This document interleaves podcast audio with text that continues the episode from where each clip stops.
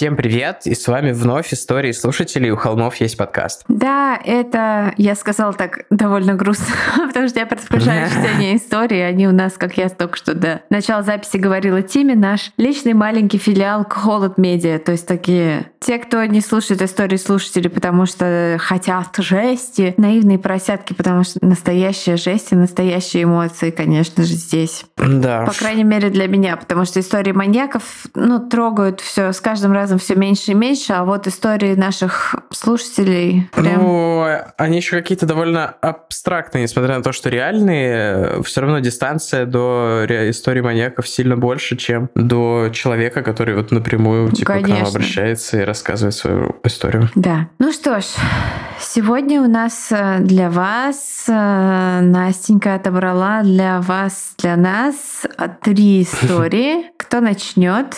Ну давай я. Давай. Привет, Тима и Валя. Или Валя и Тима. И, конечно, привет, Настя. Надеюсь, ты выберешь мою историю и фиолетовое сердечко. Понятно, как это попало. Я шучу, я шучу. По Подает все исключительно... исключительно. Пода... я не знаю, исключительно по, какому... по да. вкусу. Да. Спасибо вам огромное за подкаст. Вы крутые, смешные. Я всем про вас рассказываю, что немного раздражает иногда моего мужа, но что поделать. Моего тоже.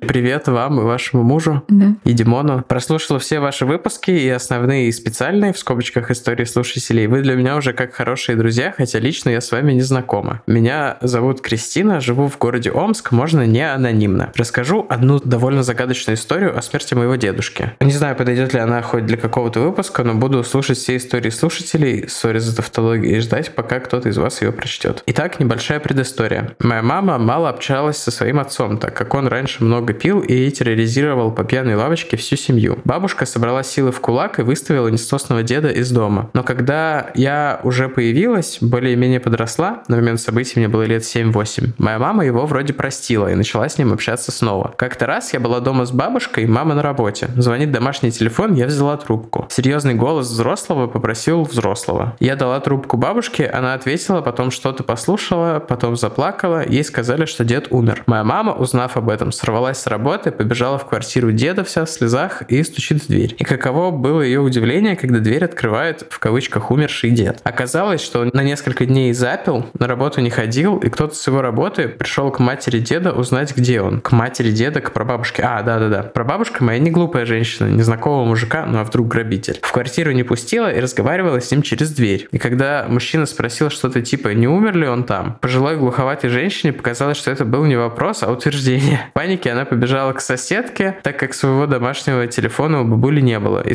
соседка позвонила уже нам, так как сама прабабушка говорить от шока не могла. Так, погодите-ка, а почему она была в шоке-то, если она перепутала вопрос? Ладно, я не понял. Конечно, какое-то время мы... Она подумала, что ей сказали, что он умер. Постучали в дверь и сказали, он умер. м жестко. Конечно, еще какое-то время мы все над этим смеялись, что чуть деда не похоронили. Юмор у нас, конечно. Это не конец истории. И вот август, мне 8 лет. Мы с мамой проводили тетю и сестру на поезд. Моя мама тогда занималась тем, что помогала деду приватизировать его квартиру, оплатила его долги за квартплату, и он ей пообещал, что квартира потом будет ее. И нужно было решить последнюю проблему – получить деду новый паспорт, ведь он у него был сильно просрочен. И мы как-то раз решили дойти до него, чтобы напомнить ему об этом. Пришли, потоптались возле двери, но так нам никто и не открыл. Мама посетовала, что не взяла с собой ключи от дедовой квартиры, и мы пошли обратно. Проходит ровно неделя. Дежавю. Снова я с бабушкой дома, мама на работе, снова телефон, серьезный голос. Бабушка берет трубку, слушает, нервно смеется, говорит да что вы опять, он недавно уже умирал. Но, видимо, ответ человека на том конце трубки заставил ее поверить, что все же случилось страшное. И снова моя мама срывается с работы, летит в квартиру деда, а там труп, гнилой уже в опарышах с жутким трупным запахом по всей квартире. Труп. Оказалось, что он пролежал там ровно неделю. Соседи уже начали чувствовать неприятное амбре в подъезде и позвали службу, чтобы вскрыть дверь в квартиру. Мы потом еще минимум месяц держали документы из квартиры деда на балконе, а тошнотворный запах все равно чувствовался. Хоронили деда в заколоченном гробу. Прабабушке же пришлось похоронить сына. Милиция или медицинские эксперты решили, что причиной смерти было отравление водкой. Ничего себе. Какого-то супер разбирательства не было, так как просто алкаш просто перепел, в скобочках перепил. А что тут разбираться? Но моя мама, я с детства считала, что у нее талант сыщика, фотографической памяти, суперинтуиция, которые помогали ей безошибочно определить мои шалости, типа полазить в вещах, чтобы устроить показ мод или пригласить домой толпу одноклассников, когда никого дома нет. Считала, что причиной скоропостижной кончины деда была квартира, которую он так и не приватизировал, и она ушла на какой-то аукцион за бесценок. И в этом была, наверное, своя логика, так как начало 2000-х бандитизм на всех уровнях власти еще в скобочках или уже существовал. И думаю, что, возможно, были у них какие-то схемы того, как присвоить себе чужую квартиру. А паспорт дед должен был получить раньше, но паспортистка все подозрительно долго тянула, так что не исключено, что именно по ее наводке деда и отравили. Ну и в квартире деда и на бутылке водки были найдены отпечатки таинственного собутыльника и две стопки. Вот такая вот история. Конечно, лично я не считаю, что версия событий, описанная мной выше, истина. Но 8 лет, подслушивая разговоры взрослых и слыша мамино негодование, заставая в редкие моменты слабости, когда она, сильная женщина, горевала по своему отцу, тогда для меня это было единственной возможной версией кончины деда. Такое толстовское предложение было только что. Ну и еще таинственной разгадкой, которой нет и, скорее всего, никогда не будет. По скриптум. Еще раз спасибо вам. Я вылезла за порог в 3000 символов. Кто-то помнит про него так мило. Но все равно надеюсь свою историю услышать, не могла уже ничего сократить. Придумала название своему рассказу, но решила не писать его в начале, а написать в конце. Две стопки водки. Жертва алкоголя или отравления. О, где-то Коневский такой, блин, почему мне не пришло раньше это название в голову? Очень жаль, что в вашей семье произошла такая двусмысленная ситуация. Сочувствуем вам. Но история очень интригующая, и было очень интересно, чем все обернется. Да, хорошая история. Ну, в плане, вы меня поняли. Так, я прочту следующую историю. Добрый день, Тима и Валя. Предпочту остаться анонимом для аудитории из-за ниже описанных событий. В первую очередь хотела бы сказать вам большое спасибо за ваш потрясающий проект. У холмов есть подкаст. Подкаст. Подкаст. Он входит в мой личный топ. Мне кажется, именно с вас я открыла для себя мир подкастов, и у меня осталось очень хорошее впечатление об этом благодаря вашим долгим душевным разговорам в начале выпусков. А, сайдбарам и по-своему специфичным шуточкам, из-за которых я порой очень громко смеюсь. Желаю вам дальнейшего роста, интересных кейсов и поменьше хейта в сторону вашего подкаста и других творческих дел. Спасибо. История, о которой пойдет речь, произошла примерно в середине лета, когда мне было лет 12. Я шла в южной части России, где лето всегда довольно жаркое. В тот день я встретилась с подругой со школы, и мы, как обычно, гуляли в нашем районе, далеко нас не отпускали. В какой-то момент на улице стало невыносимо жарко, и мы решили переждать время, пока спадет жара у нее дома. Мы делали так не раз, тем более в летнее время днем чаще всего никого не было дома, кроме нас, и мы, как типичные дети, любили побеситься. Подруга с ее семьей жили в частном доме, при этом на первом этаже жили ее бабушка с дедушкой, а она с братом и родителями жила на втором. В доме было два входа. Мы могли попадать в ту часть, где жила подруга, не проходя через жилое помещение первого этажа. Один вход вел сразу на второй этаж. Поэтому в тот день, придя к ней домой, мы даже не подозревали, что дома кто-то есть. Спустя какое-то время, пока мы во что-то играли, уже не помню во что, да это и не важно, мы услышали шум со стороны лестницы, шаги, медленные. Мы немного испугались и замолчали, прислушиваясь. Открылась дверь в зал, именно там мы и находились, и зашел ее дед. Подруга выдохнула и сказала что-то вроде «Фух, это ты, зачем так пугать?» На что он просто как-то глупо посмеялся. Нам было немного неловко от того, что он пришел, потому что мы хотели продолжать играть, а он стал нам мешать, задавая какие-то вопросы. В один момент моя подруга удалилась из комнаты в уборную. Я не сразу поняла, что ушла она в кавычках надолго. Не знаю, на что намекается, дальше читаю. Продолжая вежливо отвечать на вопросы этого деда, я стала еще больше ощущать дискомфорт, находясь с ним наедине. Он присел ко мне на диван и стал постепенно подвигаться ко мне все ближе и ближе. Как я уже упоминала, это было жаркое лето, все люди вокруг одевались довольно открыто. Так и я была одета по-летнему, в юбку выше колен и майку. А этот дед пришел к нам в тот день в одних трусах. Когда он подвинулся ко мне слишком близко, я резко встала и ушла в другую часть комнаты. Присев на стул, мысленно ожидая, что сейчас вернется подруга, и этот урод уйдет. Так я не поняла, это ее дед? Это дед подруги? Вроде дед подруги. Да, ее дед. Ничего себе, урод. К слову, я забыла упомянуть, что почувствовала сильный запах алкоголя, когда он ко мне приблизился. Время шло, а подруга так и не заходила в комнату. Тогда дед сел напротив меня на стул, стал показывать свой детородный орган через большие семейники и предлагать мне потрогать его колбаску. Капец. Жесть.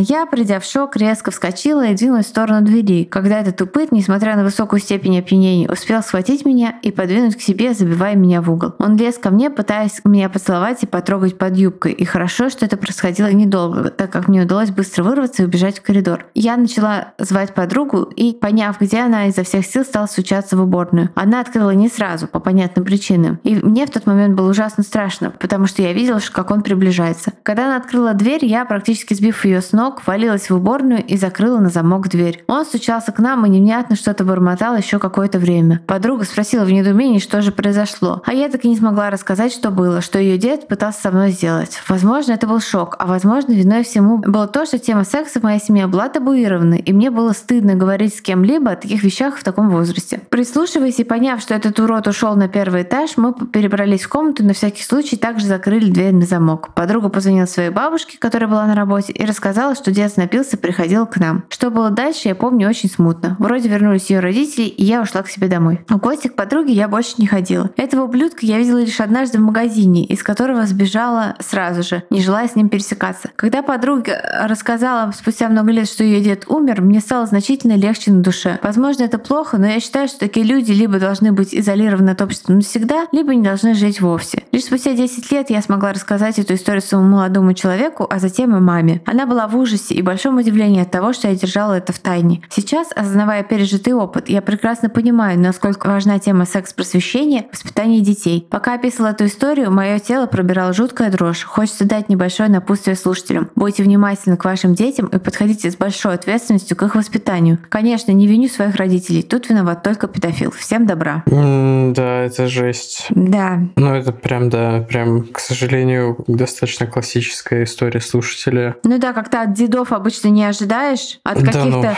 ну... ну, обычно это, как сказать, про стереотипы это всегда какой-нибудь отчим, вот. Ну, хз, деды, мне кажется, ну, типа дед же может быть там ну, 55 да. ну, да, лет. Да, да, типа. да, да, да, это просто дед, в моем понимании, это дед, как наш дед, который там просто гриб.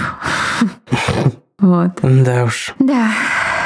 Жестко. Кстати, Тима, я тут узнала, что, в общем, одна наша знакомая общая с тобой, а я, конечно, не буду говорить, кто это, взрослая женщина, что еще в советское время она дочка профессора, то есть такая из хорошей семьи, но это ничего не значит, естественно, просто небольшая предыстория. Вот, жившая там типа в, в профессорском каком-то там доме сталинском где-то в Петербурге. Еще в советское время ее дважды насиловали в ее собственном дворе. В первый раз это произошло, и она так боялась кому-либо рассказать, что никому никому не рассказала. И те люди, которые это сделали, они решили, что раз она один раз не рассказала, то можно, в принципе, продолжать это делать. И сделали это еще раз. И тогда Жесть. она нашла способ борьбы с этим. Она, ну, как бы перед выходом домой, когда знала, что будет идти в темное время суток, она зашивала у себя ширинку на штанах нитками. Ничего себе. И это помогало. Я, когда услышала это, я в таком шоке была, просто в дичайшем шоке. Вот. Это к разговору о том, что в Советском Союзе такого не было. Ну, это, у нас не было с собой такого разговор, но с кем-то недавно у меня да, был это все, это, блин, я недавно спорил с подругой, она говорила, что в Советском Союзе, типа, права женщин были лучше, чем в современной России. Э, мой поинт был в том, что, во-первых, э, ой, да ладно, я, ну, короче, блин, не было прав человека. Короче, что мужчины и женщины были равны не в правах, а в бесправии в советское это время. Да. Вот. И в этом смысле, конечно, да, наверное, равенство было большим, но э, не имея прав человека,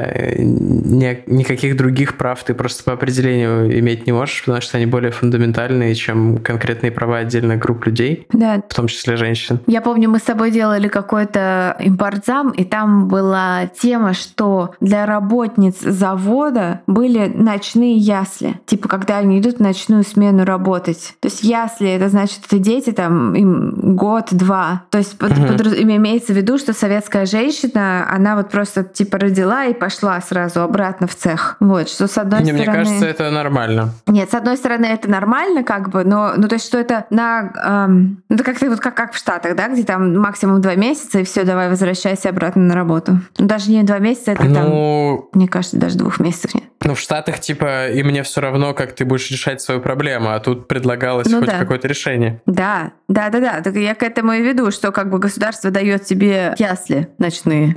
Я сегодня смотрел программу Сергея Гуриева, которая на дожде выходит, ну и на его YouTube-канале. И он там сказал такую мысль интересную, что да, в советское время женщины, типа, обладали большими правами, и занятость женщин была сильно выше, чем там в капиталистических странах в это время время за счет того, что Советскому Союзу нужны были, типа, любые рабочие руки, потому что система была такая неэффективная, что нужно было, типа, кормить вот эту вот машину военную, э, собственно, главный приоритет э, любого тоталитарного государства, собственно, единственная способность его сохраняться — это сила, и вот, типа, чтобы эту машину подпитывать, они просто использовали все доступные рабочие руки, то есть это не от любви к женщинам было сделано, и не было никаких женщин-руководителей, это было сделано исключительно из-за того, что к людям относились как к ресурсу. Так, ладно, все. Это истории слушателей. У нас так не принято здесь, я просто перейду к следующей истории. Давай. Привет, Тима, Валя и Настя. Настя, Валя и Тима. Пишет вам опять та самая Полина, которая рассказывала потерянном электрике. О, здравствуйте, Полина. О, привет, да. По-моему, со времен прошлой истории вы успели выйти замуж. Вы нам писали в Инстаграме об этом. И вообще... О, тут Марвуша у меня в комнате. Сто лет от вас ничего не слышали. Это Полина, она одна из Original Holmes, э, присылала истории слушателей в какой-нибудь второй или в третий выпуск истории слушателей. А, точно, потерянный электрик коммуналки, да, и, о, да, это будет что-то клевое. Там не коммуналка была, а какая-то просто многоуровневая квартира. Мне кажется, огромная расселенная коммуналка. Ну, может быть, я... Ну, расселенная, да, да. Могу не в смысле, что не... Да, да, да, что-то такое. Ну, в смысле, не в смысле, что он был в коммуналке, а наоборот, там была какая-то квартира богача большая. Так, и о трудностях вызова скорой с ножом в горле. Ой, вот это я уже плохо помню. Видимо, это мою память не, вытеснила. Это как мужик звонил в дверь, а, а у него точно, торчал да, нож из горла. Или что-то типа такого. И он не мог говорить нормально, да. Да, да, да. В этот раз я хочу рассказать две истории. Одна из них максимально криповая, с нее и начну. Не знаю, обе ли попали. Наверное, посмотрим. Произошло это в Перми много лет назад, когда мой друг работал там председателем жилищного совета и по долгу профессии знал чуть больше всех остальных жителей. И далее рассказ с его слов. Однажды утром ему позвонили из милиции и сообщили, что на его участке произошла кража, ограбили ларек. И подозревали местных бомжей. Хотели допросить, но вот никак никак не могли найти третьего собутыльника из их компании. Двое других выдавать друга в кавычках не хотели. Это выглядело довольно странно. Ну, там кража мелкая и немного э, все забили. Но к вечеру опять звонок из полиции, нашли третьего бомжа, точнее то, что от него осталось. Оказалось, собутыльники о чем-то поспорили и в пылу борьбы одного закололи. Тело надо было спрятать, а покойного, видимо, помянуть. И эти люди без определенного места жительства отрезали ему бедренную мышцу и продали в ближайший ларек с шавермой, как обычный кусок мяса мяса. Какая-то песня короля и шута.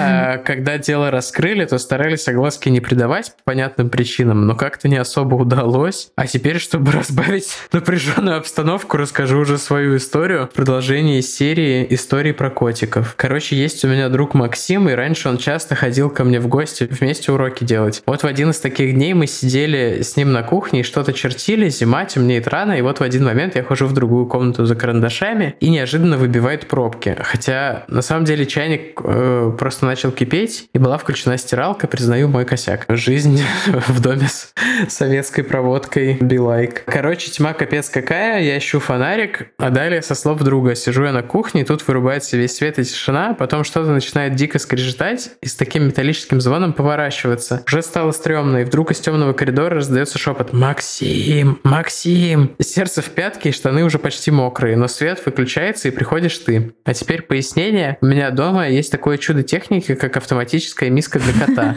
Там несколько отделений, которые открываются ко времени, и там на аудио записан голос моей мамы, которая зовет кота, а кота зовут Максик.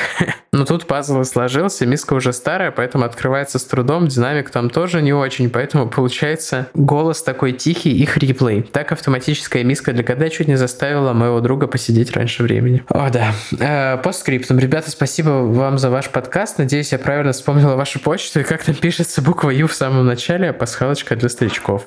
О, спасибо. спасибо, Полина. Спасибо. Были рады вас снова прочитать. Да, очень рады. А на этом наш выпуск закончился. И до встречи в следующий раз. Пока. Пока.